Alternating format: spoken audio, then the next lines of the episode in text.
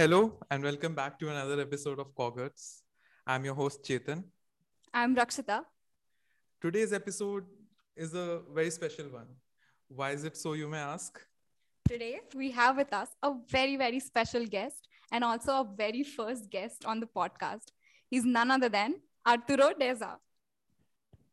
Arturo, if you jump onto his Twitter profile, you could see the description of a robot ophthalmologist. And throughout the course of this interview, we hope to get a better sense of his vision in research. Pun intended. So let us give a quick recap of the academic background of Arturo before we proceed with the fun talks. He's currently a postdoc research associate at the Center for Brains, Minds, and Machines at MIT. Before this, he was a postdoc fellow at Harvard University and has a PhD in dynamical neuroscience from UC Santa Barbara. Also, I first encountered Arturo during his talk on Perceptual Invariance in Humans and Machines at the CBMM Summer Schools. And you guys should definitely check it out. The link for that will be attached in the description. So, Arturo, hi. Welcome to Cog-Hz. Hi, how are you guys? Yeah, I'm really excited to be here. And Meranam Arturo, you know, as we joked earlier. And it's really an honor to be here, be the quote unquote first guest, know you guys also, you know, face to face and virtually, and just share some experiences, I guess, and which seems like is the purpose of this podcast. That I'm always happy to talk about, you know, either science or non-science stuff, because I think you know, the upcoming generations, you know, need a lot of need to know there's people working on interesting projects and stuff like that. So. Yeah, we agree with you. That is why we wanted to go ahead with this concept of pop sci or like popular science. And which is also the reason why we wanted to, you know, go ahead with this thing called Cog-Hz. But so before we start with our interview, do you have any hints why we named Cog-Hz? Why you guys named it Cog-Hz? Something like cognitive frequency, maybe something like that. Perfect. Hertz for frequency. Perfect. Yes, absolutely. But I don't know why also when I imagine Cog-Hz, I imagine a hummingbird for some reason. Yeah, so that would be like a association because of our logo. Those are two words. Okay. And yeah. Oh, that makes sense. But mostly it's we talk about topics related to cognition and you're hearing it, so hurts. So yeah. Oh, that makes sense. Yeah. That makes sense. Cool. So, Mr. Robot Ophthalmologist, do you think that there's a symmetrical relationship between how like research in computer vision and human vision could evolve with each other? Or do you think there's an asymmetrical relationship or it's non-symbiotic? Could computer vision ever help us understand the quote unquote dark realms of cognition? Yeah, I mean, I think so. I think something too that even I feel like I should know the answer, but I don't really fully understand is like, what is the difference between perception and cognition? I think cognition is probably understanding and juggling the percept in like a higher level from that. Most of my work is about visual perception than visual cognition. But in any case, I do think that and part of the whole reason why I started doing research in this field was I thought the vision science and computer vision, or well, human vision and computer vision were like almost like two divorced fields, you know, and I thought it was kind of sad when I started in this like 10, 15 or something like years ago, or no, maybe not that, maybe 12 years ago. The field was already very mature, but when I read the papers, I would notice that vision like started as like one thing. And it was the psychologists and the biologists and the computer science people and everyone just muffled together, trying to just understand how perception worked either in a human, a machine, or anywhere in between, you know, then eventually just kind of diverged. And then somewhat ironically, when I was deciding where to, or what programs to do for graduate school, I said, I think I should try to aim for something that I wasn't very familiar with, which was like the neuroscience, psychology side of things. And I juggled and went for, I bedded towards dynamical neuroscience, where I had some like visual science and vision science, psychophysics and stuff like that in California, and complemented my engineering background. That when I used to read a lot of the papers at the end of undergrad, most of the engineers were getting inspiration from the psychologists. And I kind of thought at that time, maybe because I wanted to satisfy my ego or something. I was like, oh, it'd be super cool to work on an idea now that 30 years in the future, someone would be like, Dr. Deza discovered this, you know, and like, sure, I wouldn't be the popular guy now, but maybe like 20 years ahead. Now I think it's a different panorama, which somewhat ironically, I think that gap has reduced and been accelerated, but I do think that the fields are converging a bit more. And now, as you said, there's this symbiosis where before it was neuroscience inspired AI, I feel like now, even in vision, we see this trend. There's very little groups in the world that work on this, but how to use AI to understand something in the brain and in vision too, like how do we know what's happening in V2 or V4 or IT that people don't know? And now you see these models these computer vision models that perform really well, and you can kind of reverse engineer things, you know? So I think that's already happening, and it's not that popular, but it's very interesting, so yeah. So when you initially started out, was your interest because of computer vision and you wanted to translate into human vision, or was the initial kernel, like the seed of interest, that of human vision, or then you translate it towards computer vision? I'm actually not sure. I wish I knew, and I always juggle with, I don't really know. I feel like for example, it's funny, sometimes I've interviewed either at different companies or like in the CV, it's like PhD in neuroscience, but I feel like I'm like a closeted engineer, you know? Deep inside, I think like an engineer. Yeah. When I approach a problem, it's very popular and common in psychology and neuroscience to kind of think like, what's the hypothesis and the idea you want to test? And is it A or B? And how do you tweak something to know if the causal factor is A or B? And sometimes for me, and I would get judged a lot and made fun of in a playful way, not really in a mean way, but I would just be like, let's just try whatever and see what happens, and maybe you'll find something funny or bizarre or unexpected. And sometimes you need a bit of that. Sometimes you do need a bit of the other thing, which is at least kind of come up with some sort of expected result and see what happens. But I think we shouldn't be afraid to just try wacky ideas and see what the outcome is. So I don't really know what my seed was. I do know that at some point I juggled between vision and graphics, and I think that was interesting too, because vision, or like computer vision, is like teaching the machine how to see, and graphics is like, how do you even render the world, you know? It's almost like the inverse problem of vision, of understanding versus generating, something like that. So maybe with my artistic background in high school, I was like, maybe generating is cool, but then I said understanding perception and how people just perceive and stuff like that is, I don't know, it's like another thing, you know? Yeah. So you had a question, yeah? Yeah, you spoke about two things. One thing was about how sometimes it's good to just go ahead with wacky ideas, and then you also spoke about your artistic side, and 50% of Arturo is art, which also brings me to a question. Till what extent do you think your creativity is essential for research pursuits? Like, we are asking this because while going through a profile, we found your Etsy, and we found a lot of beautiful art under the style of artificial expressionism. So where did this come from? And is there some kind of relationship between these wacky ideas, you say, and following a creative pursuit? Yeah, I mean, I think they go hand in hand. I actually gave an interview the other day with a former professor who asked me this, and he's like, do you think that even science and art are so different or common? And I'm like, I think many people think they're different. Oh, I think we're still there. Okay, we didn't lose each other. But I think many people don't see that there is a commonality in terms of studying other artists who influence you, like a scientist, you know, like you read other research papers, like, oh, this idea by, I remember when I was an undergrad, like Torralba is super cool, by Simoncelli is super cool, you know, and without knowing it, you read these papers and they influence your own style as a researcher too. So I feel like in art that happens as well.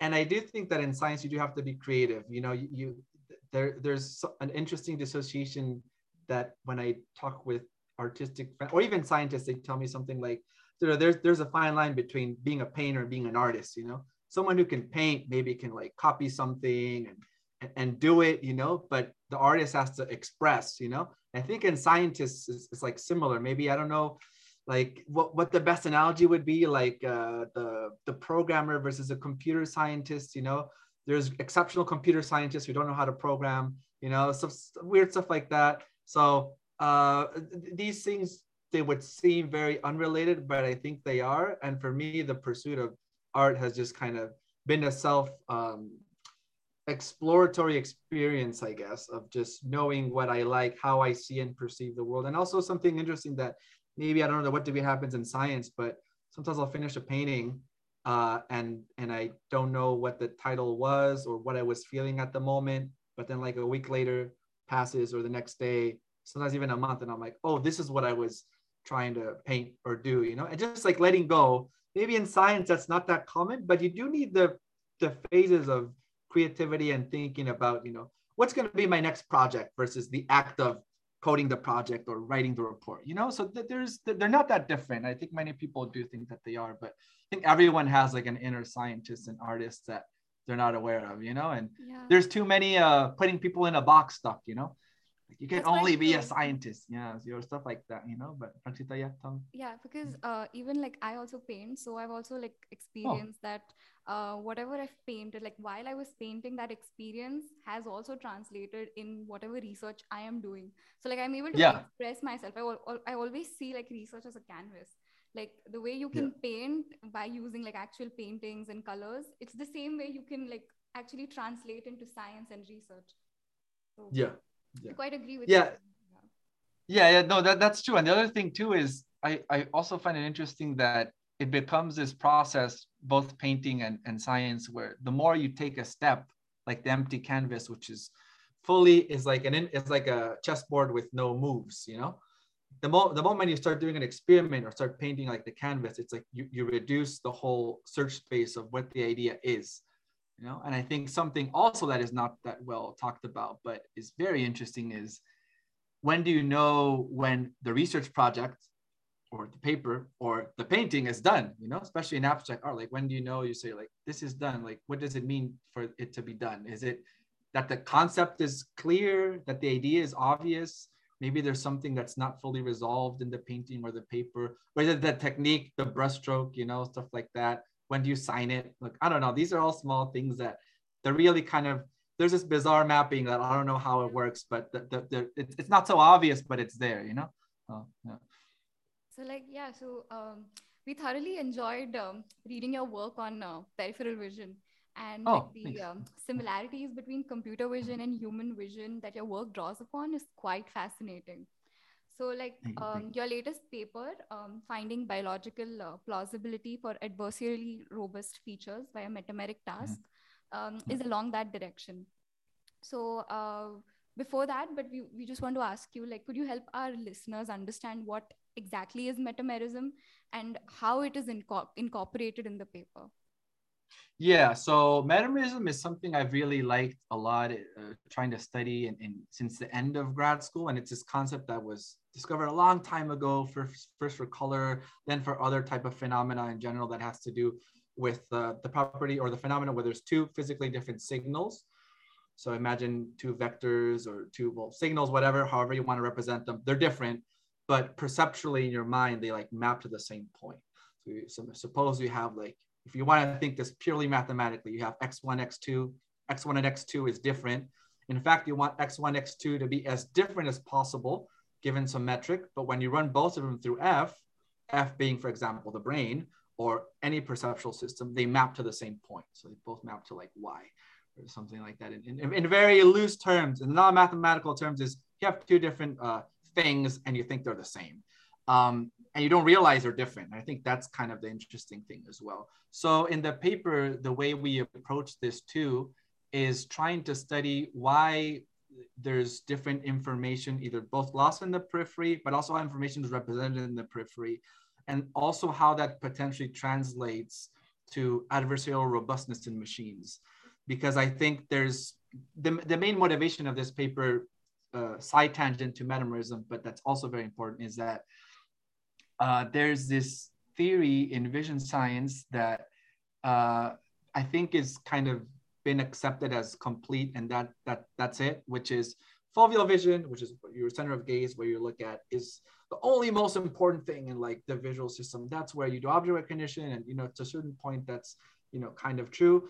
And peripheral vision, which is all the blurry stuff in the periphery, that everything that's outside your center of gaze is kind of pointless. It's like the not even the supporting actor. It's kind of like an extra, you know.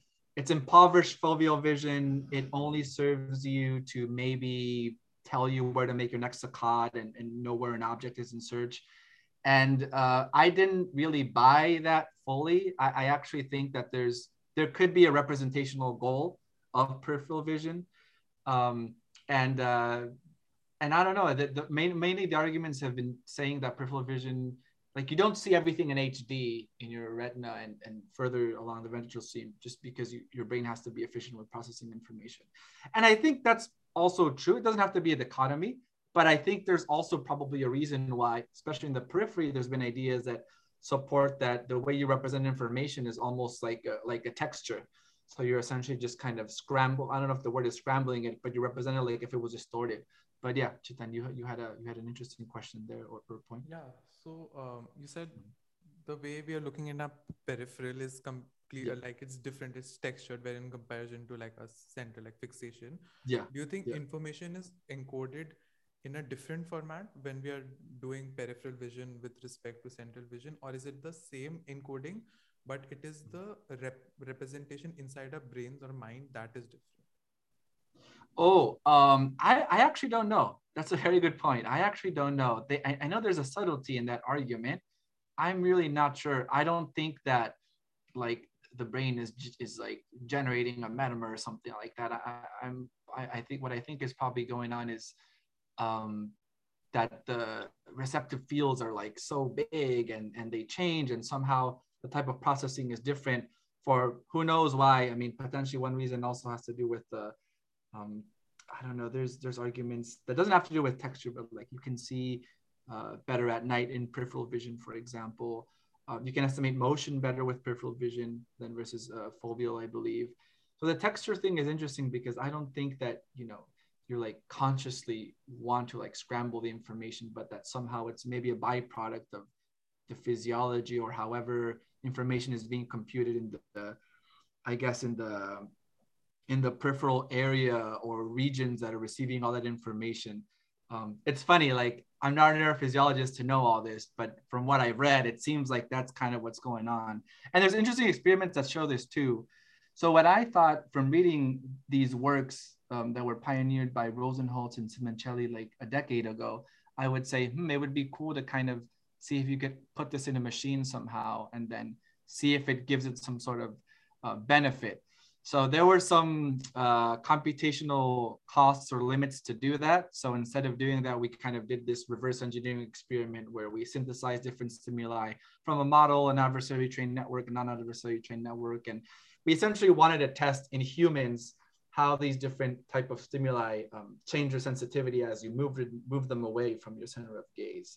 And what we found is kind of like a necessary but not sufficient condition to say that it's possible that the representations that are learned in an adversarially robust machine that is not sensitive to these like small noises, we can talk about adversarial images in a bit, is very similar to the type of computations that happen in the periphery.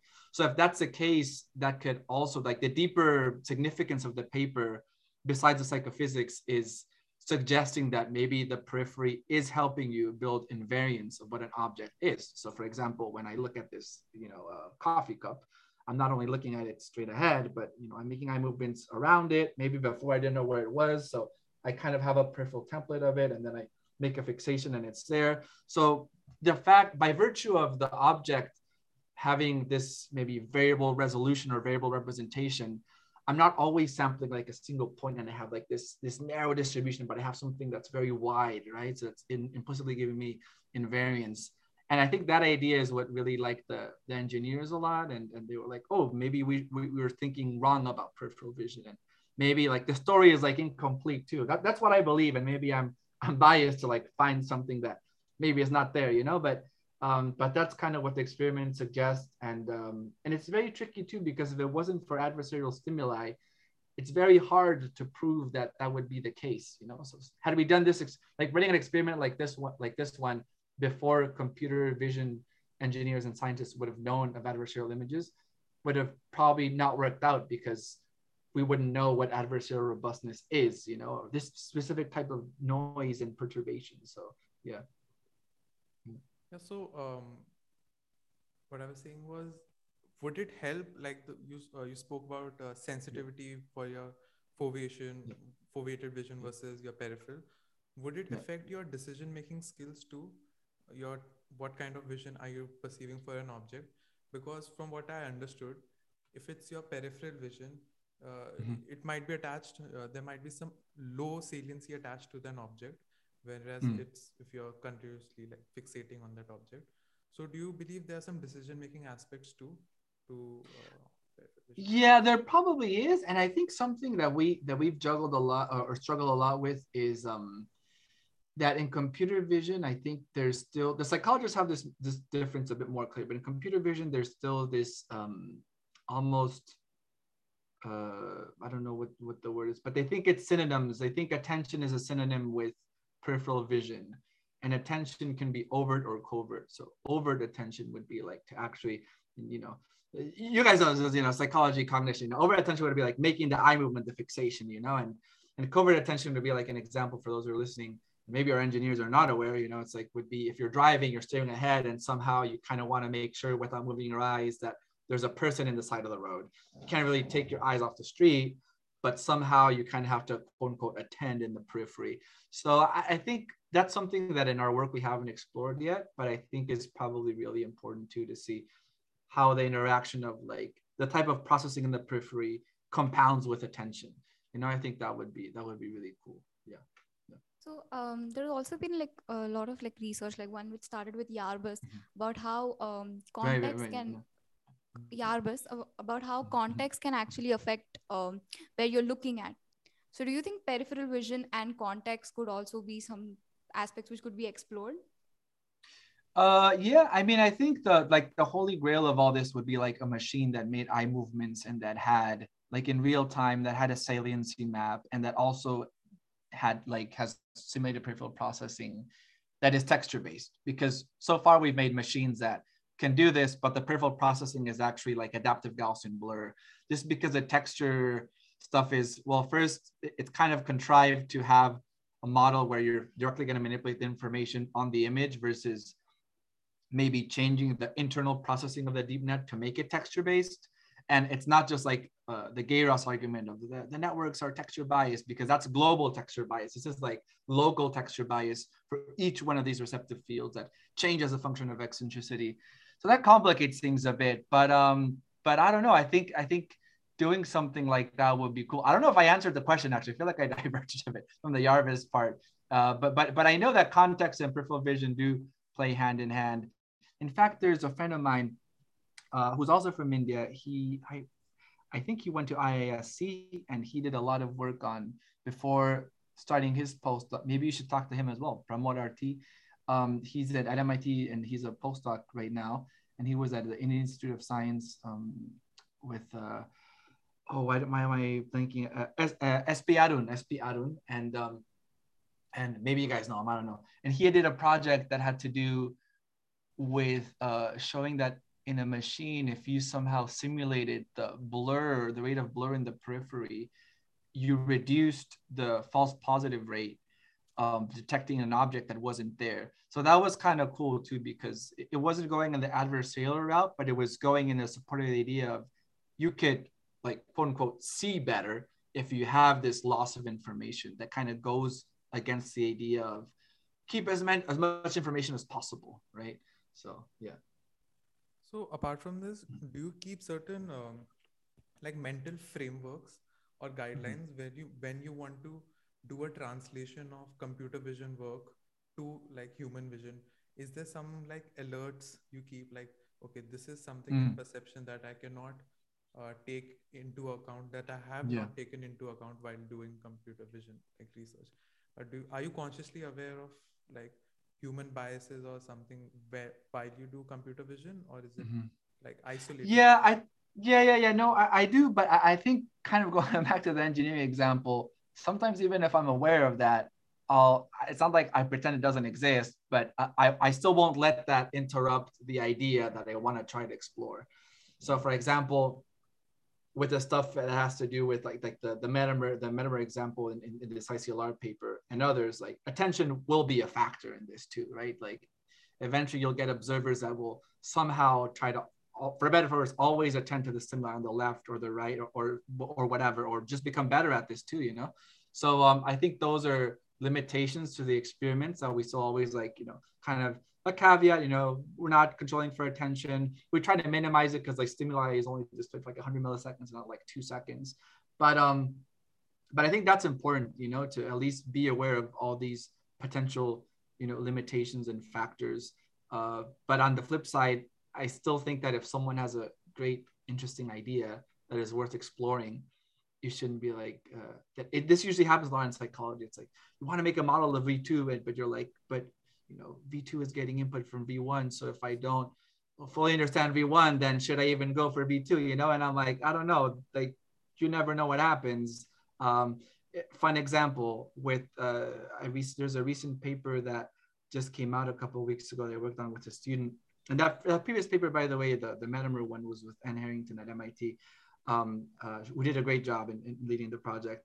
This other paper I'm about to talk about, which is with William Berrios, we trained a transformer, an adversary trained transformer, and found that it had the greatest explainable variance for A or V4 in the brain score competition and in all brain score submissions. And we don't even know what happens in V4, like William or I, or I think the neuroscience community doesn't fully understand that yet. I think they think it has to do with shape, sure, it receives input from V2, some maybe a bit, I think from V1. Like, I don't even know, we don't even understand our model fully, but that's kind of I think that's the puzzling thing, you know, it's like, we didn't even have to understand or do. I'm sure that there's people who actually came up and thought with the principal model of V1, V2, and maybe V4, and yet the output of the model was not that high. So I think this gives us a chance to kind of reverse engineer and say, okay, what did we do right? Or what did we do wrong before in other cases that it didn't work out? Or what did the other groups do wrong that maybe there is something in V1 and V2 that they thought, you know, they put in the model, but they actually didn't. And maybe there's something new to explore, you know? So yeah, I did a huge tangent, but I want to go back to the whole thing of, you know, just not limiting yourself to what's already known in the community. And sometimes it's okay to try wacky stuff. And sometimes you'll just, it was like by accident that like, there was no even reward for getting the highest V4 score. And we just happened to get that, you know? So that was kind of cool too. Yeah. So the moral of the story is YOLO, just sometimes trust your gut feeling and your intuition. Yeah. Go with the intuition. Yeah. I think that's it, you know? Yeah. Yeah. So just following along the same theme, how would you suggest people from varying, like different backgrounds who would not be like traditionally interested in something, who would not be traditionally tailored for something like cognitive science or something, how would you encourage them or to make them understand that there's not such a high barrier for them to enter this interdisciplinary field? Like even the starting of the interview, you gave the example of you took something which you were not traditionally very comfortable with, which was dynamical neuroscience, but you still jumped into that. So how would it help someone who is currently an undergrad to take that leap of faith and try out something like cognitive science, which is not in their domain, but is kind of related? Like if it would help people, if you could give your example of how, like specifically in vision, you went from like a traditionally in like hardcore engineer. Neuro. Yeah, no, that's a great point. And I think it's like actually people like, I don't know if maybe both of you had like a background in engineering that eventually like switched. It's a gardener doing a loud noise, but sorry if you guys hear that. But I have a computer science engineering background, and she has a psychology background. Oh, okay. Cool. So I think really what happened with me is I thought the difficult part was going to be, can you just give me 1 second? Maybe they're drilling upstairs. Hopefully you guys can hear that. And apologies if you guys do. Okay. I'd say that for me, the hard part had to do with, I wasn't really good at reading. I didn't really like reading so much when I was in high school or in college. So I feel like there was a lot of stuff that I had to read to get to like a point where I felt more comfortable with this. Let's see, I feel like the gardeners maybe. So, so yeah, I feel like the hard part for me had to do with reading a lot and catching up with information, because I thought that that was just, you know, overwhelming. The math was not that difficult. The math and the quantitative barrier was not that difficult, which was a good thing. And I had like a good background in math and engineering before, but I did feel like maybe I was going to be an outsider because my ideas were not going to be that well received. And maybe it's going to be like, why is this engineer here? And there's a bunch of psychologists who did have that background. And I remember I almost failed my neuroanatomy class.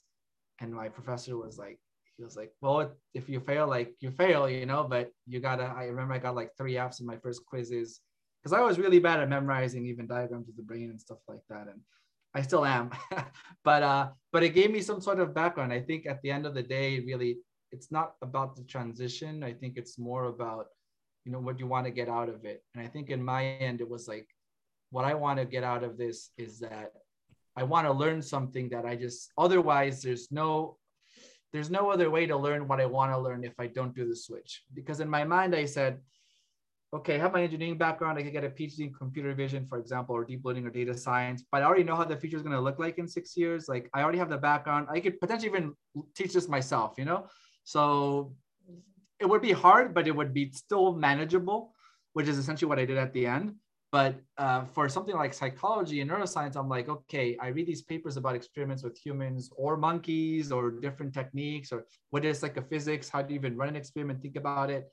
What is the IRB, you know? And I think that's something that unless you don't physically like do that, then reading the paper just becomes this highly abstract concept that there's just no way around it. So I think my piece of advice would be to go for it, but to have in mind what the ultimate goal is. So for me, my ultimate goal was I really just want to understand visual intelligence, whether it's in a human or a machine or I don't know, insects or animals, whatever. And I think the best way to do that would have been just to kind of go a bit out of my comfort zone too. I think too many people, I see this in developing countries like Peru, where they're just too stuck in their comfort zone. They're like, there's no way I'll be able to keep up if I switch to another field, you know? And it's all almost strange too, because like in Peru, like there is no such thing as like graduate school, like quote unquote. Most universities is like maybe a master's, no one gets a PhD in Peru. Sometimes people look at me strange, they expect that if I have a PhD, I should be like 50 or something.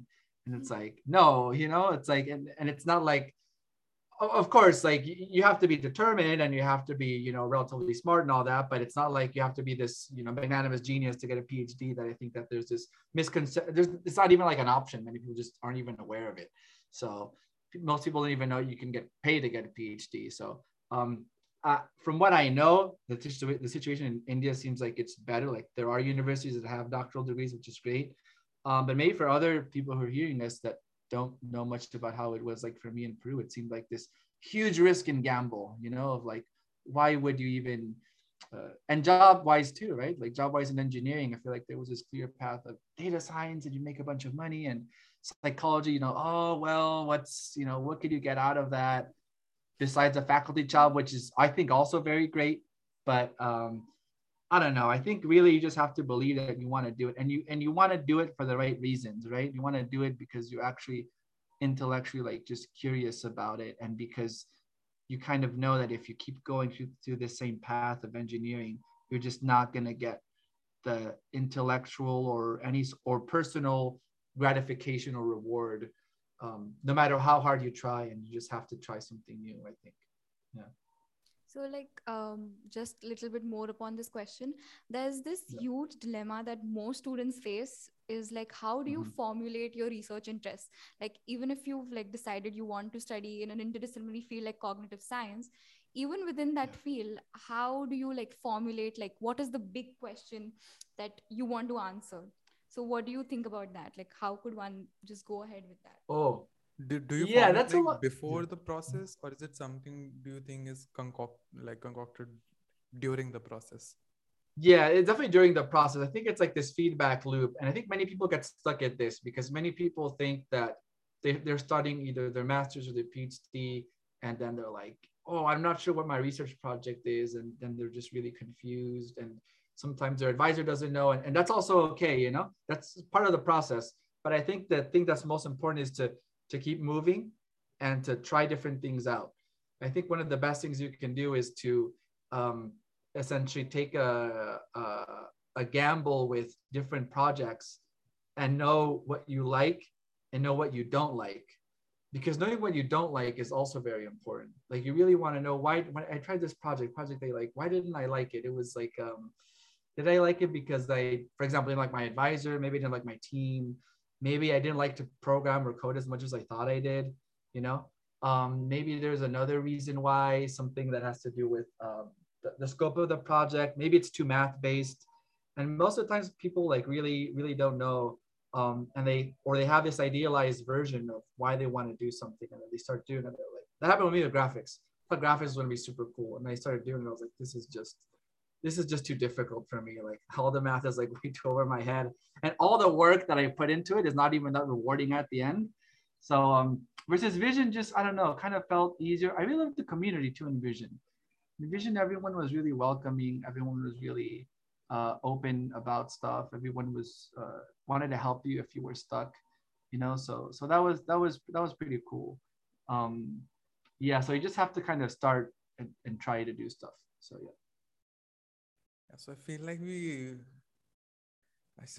feel like we covered a lot of things. We went from how you got started in cognition, and we spoke a few things about vision, and we got some beautiful tips about how to proceed in this direction. So without taking much of your time, we would like to thank you for taking the time out of your schedule and talking to us. And a fun ritual we want to start in our podcast series is we would like the guests to end the conversation with their favorite quote related to their field or just research and like any interest in general. So any quote which you like, and just we can end it on that. Any quote that I like. Yeah, related to field or any interest in general. But you're specific to Arturo. Specific to me. I don't know what the best one is. I'm not sure. I think I can't really think of a quote right now. Speaking of the noise in the background, I think the one of the best ones is, you know, like the I'm not an Adidas fan or the Nike fan, but you know, they always cancel the noise and just keep going, you know. I think that's probably the most important thing, because I think most of the time, and this happens a lot in developing countries, you know, you're gonna have sometimes the teachers against you, you know, the family against the friends, you know, it's very difficult to just move forward. And I think that's the most important thing, to just have a goal and keep going no matter what happens. And that's very difficult. And sometimes you almost feel like you're like doing this all alone, you know, and you need someone else to do it, but you just have to go for it, keep going, and always believe in yourself. I think believing in yourself is the most important thing, because if you don't believe in yourself, you don't really believe you can get at the end of the goal. No matter how hard you try, like you're not going to make it. You really have to be like your own fan and cheerleader. So there's this quote by Che Guevara that's, I don't know if people like quoting the Che Guevara, but it's hasta la victoria siempre in Spanish, which means towards victory always. And I think that's a very motivating quote. So yeah, hopefully, you know, you guys enjoyed this time too. So did I. I think this was great. I really enjoyed this. So on that very optimistic and motivating note, signing off, Chetan. Rakshita. Bye. Bye.